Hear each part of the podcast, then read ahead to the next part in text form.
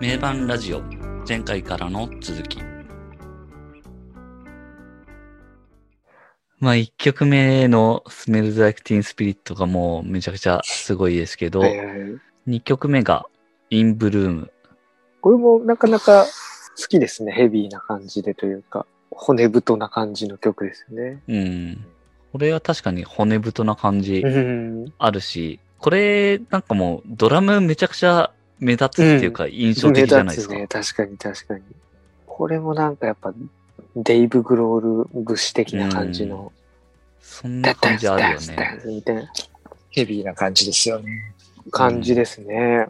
で、こう、なんだろうな、スネをダラダラダラダラっていう、こう、全力で叩く感じとかもうん。デイブ・グロールさが。出てる。かなりヘビーでダーティーな感じはありつつ、サビはキャッチそう、そうなんですよてね。いう。うんうん。まあ、王道、ニルバーナの中の王道路線のソングな感じですね。あと結構なんか特徴的、まあこの曲に限らずですけど、Smells Like Teen Spirit もそうですけど、ギターソロをちゃんと弾くっていうのも、なんかニルバーナ、カート・コバーンの特徴だったりするのかなと思いますけど、この曲とかも普通になんかいわゆるギターソロありますもんね。うん。確かにね。ギタリストの、としてはカート・コバーンはどうな、どうなんですかね。どんな感じの評評価なんですか世間的には。ギタリストとしては、うん別段上手くはないっていう。ああうまさみたいなところでいくとまあそうですよね。まあでもやっぱパンク畑の人というか、こう、テクニックを売りにしてる人では決してないですからね。どっちかっていうと、なん、なんだろう。ソングライティングの道具として。ギターを使ってたっていうのは。あとは本当音作りというかサウンド面というか、うん。ね。なんかその自分の感情だったりっていうのを表現するうんためのっていう。そうだね。テクニックというよりは、エモーションをうん重視してた感じ。そうですね。テクニックが語られることはほとんどないですもんね。うん音作りとかはどう、どうなんですか？カート・コバーンの音作りって。特徴的なところってなんかあったりするんですかね？結構、こう、ギターをあんまり詳しくない自分から見ると、なんていうか、本当メタル、メタルっぽい音だなっていう結構印象。うん。と、まあ、あとはなんだろう、フォーク的なアコギっぽい感じの。そうですね。うん。そまあ、その両極端な感じのイメージっていう感じなんですね。なんか、いわゆるパンクのギターともちょっと違う感じはするんですね。なんか、パワーコードバーって感じでもないし。まあギターは結構歪みというか激しい部分はまあかなり粒が荒くうん。やりつつクリーンの部分でもまあこの次の3曲目のうん。カマーズ・ユー・アーとかがまさにそうだったりしますけどコーラスをこううまくかけて結構揺れてる感じのあ音をうまく取り入れあ。てるのが特徴としてはありますよね。ね。うんなので、そういうのを、あの、あえてギターソロの中でも入れてたりとかっていうのは揺れるありま。すよね。うん。その辺の音作りっていうのがまたこのジャケットにもかなりなんかマッチしてるなっていうのはあるよね。すごいそれはわかうる。ん。水の中みたいな感じというかうね。ん。水面が揺れる感じというか。そこはもうかなり偶然なんだろうけど。うん。もしこのアルバムの音からこのジャケットの発想にたどり着いたとしたらその人はすごい天才的で、確かにね、この、そこを感じ取ってさ、この、この絵が浮かんできたっていうことでしょ？ちょっとどっちがねどう、どう、いう関係性かわかんないけどね。まあでもその、荒々しくて、激しいだけじゃなくて、クリーントーンの部分での、なんかそういう音作りっていうのもうん。かなり特徴的なこだわりもあったんだろうなっていう。ね。うん。はい。3曲目のカマーズ・ユアも、はい、もう入ってる話ですけど、この曲についてもどうでしょう？これはもうなんか、イントロが印象的ですよね。そうですうねん。、そうですね。この曲が2枚目のシングルカットになってるみたいですね。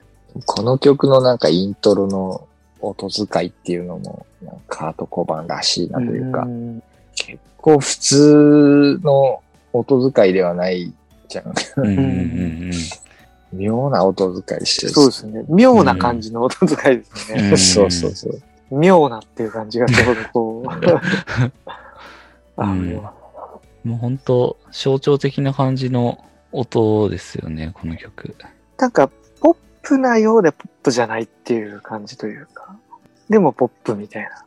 なんかそんな感じなんですね。そう、そうだね。マニアックな感じなんだけど、全体として見ると、ちゃんとポップになってる。かな、みたいな。この曲も、まあさっきの話もそうですけど、ギターソロがあって、割とその歌メロっぽいギターソロをうん。弾いてるっていう感じだし、なんかその辺はある程度意識的にやってんのかなってういう。ん。この曲、結構やっぱスルメソングかもしれない。気持ちいいね。これも、この曲結構スルメソングなんですね。気持ち悪さが気持ちいいみたいな。んそうなんですよ確かになんか確かそれは、そうだね。いや、結構なんか、今回なんか久しぶりすごいいっぱい聴いてたら、この曲は、だいぶ、あの、味が出てきたなっていう感じでしたね、本当に。頭にすごい残ってたし、ちょっと口ずさんじゃう感じではありましたうね。ん、4曲目がブリード。これはまたかなり勢いのあるこれはそうですね。ハードですね、これ。ドラムの、うん。まあ、スネアの連打っていうか、あれが印象的ですね。ね最初は。これは結構なんかデイブ・グロールっぽいドラムだったりするのかな？あのスネアのやつは。いや、もうそうだね。この、もう、とにかく全力で連打するっていうね。うん。も 熱さを感じる。う叩いてる姿は想像できるもんね。できるね。サビのあたりとかもこれ結構かっこいいんですよね。いや、ほんとなんかね、レイプグロールってやっぱ、な、なんていうんですかね、すごい激しく叩く感じなんだけど、基礎超しっかりしてるんですよね。もううんブレ、ブレない、すごいタイトなんですよね。しっかり基本的なところちゃんとしっかりやってんなっていうのがよく出てる感じですね。まあこれもかなりなんかもう暴力的な激しい曲だけど、そうですね。サビはなんかすごいやっぱりわかりややすいですもんうね。ん。まあ、特に歌の部分については。それがやっぱなんかこのアルバムのなんか全体通しての特徴でもあるのかなっていう。うんギターはすごい荒々しく歪んでるけど、うんそうですね。なんかブリーチの時代にありそうな歪み方のイメージが。この曲の本当サビのとこ、あの、イントロとかもすごいこう、ドラムダーって叩いてたりとか目立つんですけど、ササビがね、結構本当ドラム的にはなかなかこう、聞きどころではあるんですよね。なんかそのシンバルの使い方すごい、あの、クラッシュシンバルの使い方が結構独特で、クラッシュシンバルを入れるところがすごいかっこいいんですよ。じゃじゃじゃじゃじゃーんっていうなんか最後の、最後の2音だけクラッシュシンバルをじゃじゃーんって両手で叩くみたいな感じのところが。結構、いや、いいんですよね。もう、シンプルなんだけどただものじゃないっていうかあの、なるほど。シンプルなんだけど普通じゃない。それをすごいタイトにちゃんとややってのける。5曲目がリチウム。もうギターから始まる感じの。そうですね。この曲もやっぱなんていうか、有名どころというか、うん、そうですまあね。これ割ともシングルカットされてる。ね、うん、曲ニルバなんでーナといえば、これはやっぱりボーカルというかなんだろうな、メロディーがすごいいいですね。キャッチーな感じかな。うん、これもすごい静かな感じでうん。激しくなってっていう、うんこの移り変わりが。そうだね。様式美ね。そうそうそうそう。すごいキャッチーなんだけど、コード進行は結構不思議だよなって不いう。思議ですねう。ん確かに。なかなかこの音の運び方は採用しないよなっていうのがうね。ん、やっぱ独特なセンスがありますよね。それでいてなんかポップにまとめるのが、そうなんですよね。ちゃんとポップな曲としてこう一応形になってるんですね。しっかり。サビっぽいのがあって、うんまた C ベロっぽいのがあるのが、まあうん面白いっちゃ面白いですよね。俺サビイエーしか言ってないけどな。そうそうそう。そ うずーっとイエーイ。イエーイイエーって。面白いっすイよ。エーイだけでもう、こんだけ持ってくるって なかなかすごい。うん結構改めて聞くとちょっと面白いよね。確かに。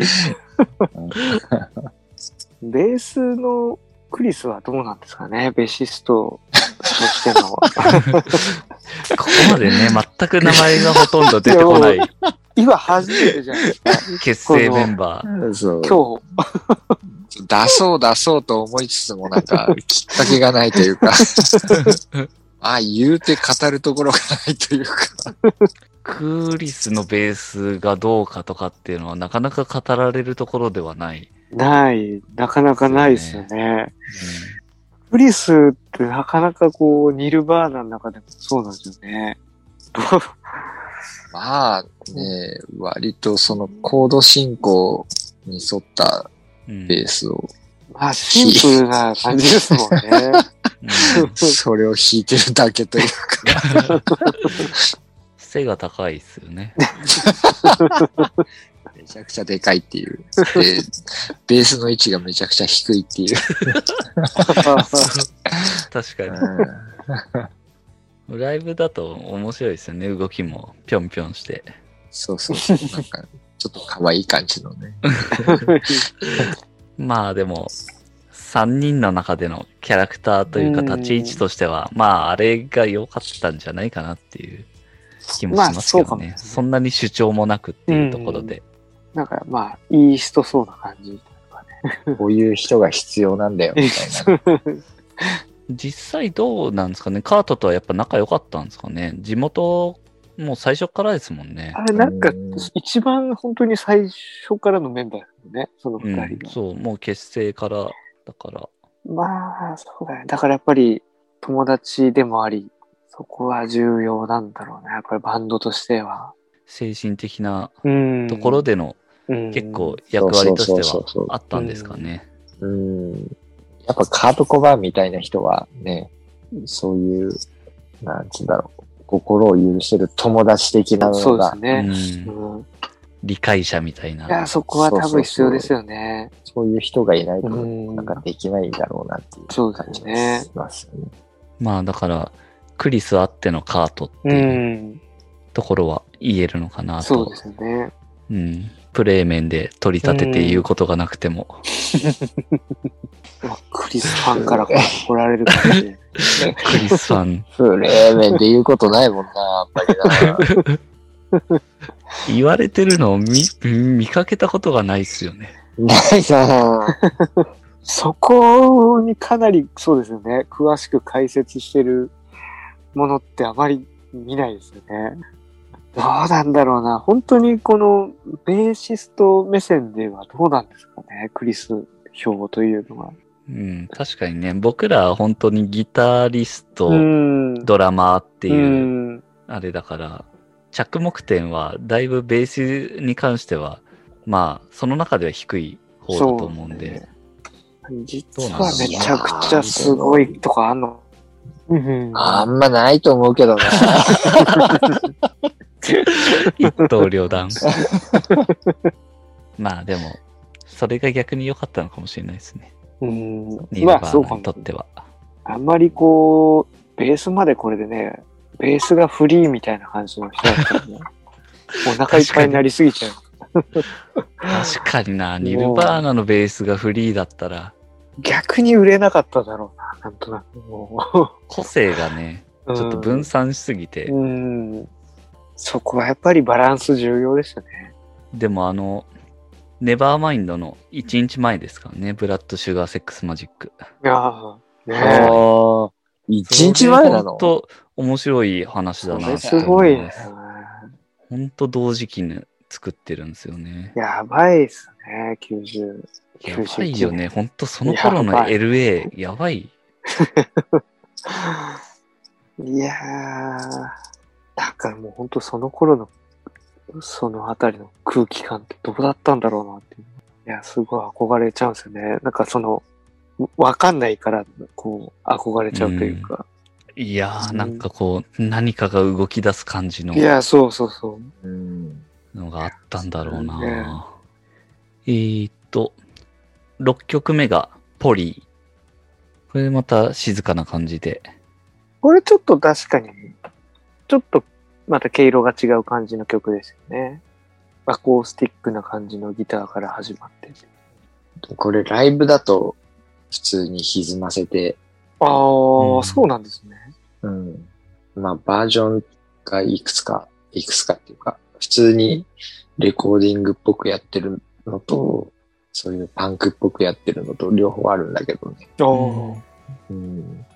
リフ、リフ的にはすごいかっこいいんだよね。普通にパンクっぽく歪ませでガーンってやっても全然入るというか、めちゃくちゃかっこいいっていう。これはあの歌詞というか、歌ってる内容が結構特徴的というか、レイプ被害について歌ってるんですよね。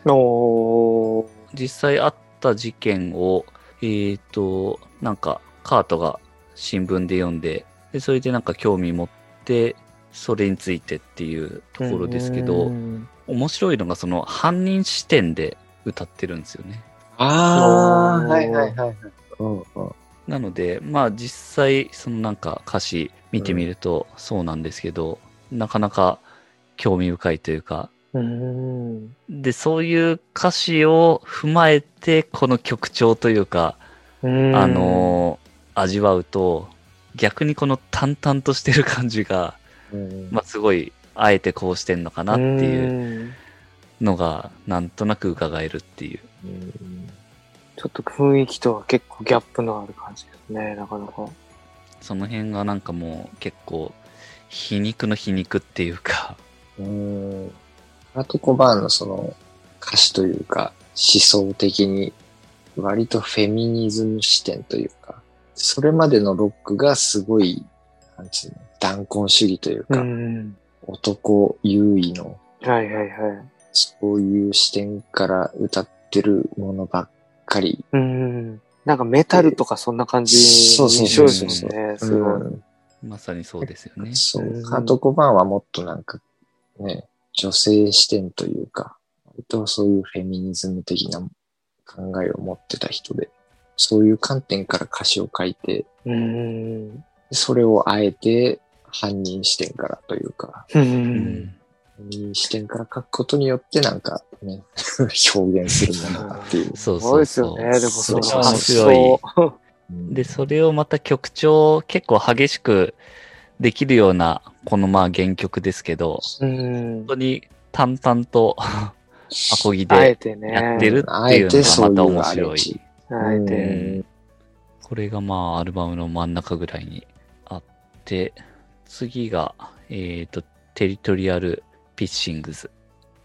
これはなんか、最初がちょっと面白いですよね。なんか、これ最初クリスらしいですよ、この、あ、これクリスな、この声。こんな声えーのクリス？これもちょっと調べてみたんですけど、うん。うん。なんか69年の古い、えっ、と、ヤングブラッツっていうバンドの Get Together っていう曲らしいですけど、あ、そそれの曲を、なんていうか、歌ってるという。そうそうそうそう。うんその曲のね、サビの部分を。まああんまりこのメメロディーとかなんか全然そのままじゃないんだけど、これクリスだったのかって思ったけど。見せ場来たね。そうそうそう。これをまたドラムのそうスネア連れ、打。